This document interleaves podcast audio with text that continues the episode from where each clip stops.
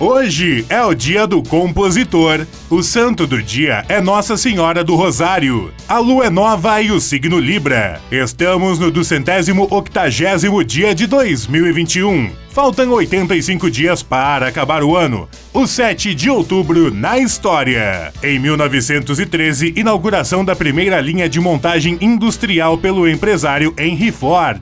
Em 1934, a Frente Única Antifascista se posiciona contra a Marcha dos 5 Mil, organizada pela Ação Integralista Brasileira, resultando em um conflito armado que ficou conhecido como Revoada dos Galinhas Verdes. Em 1949 é proclamada a República Democrática Alemã da Alemanha Oriental. Em 1950, a China invade o Tibete. Em 1963, Estados Unidos, Inglaterra e União Soviética assinam um tratado proibindo a realização de testes nucleares. Em 1964, estreia o primeiro filme feito para a TV. Em 1984, nasce o primeiro bebê de proveta brasileiro. Em 2001, George Bush desencadeia uma campanha militar contra o Afeganistão devido aos atentados de 11 de setembro. Em 2012, o ditador Hugo Chávez é reeleito presidente da Venezuela, superando Henrique Capriles Randonski.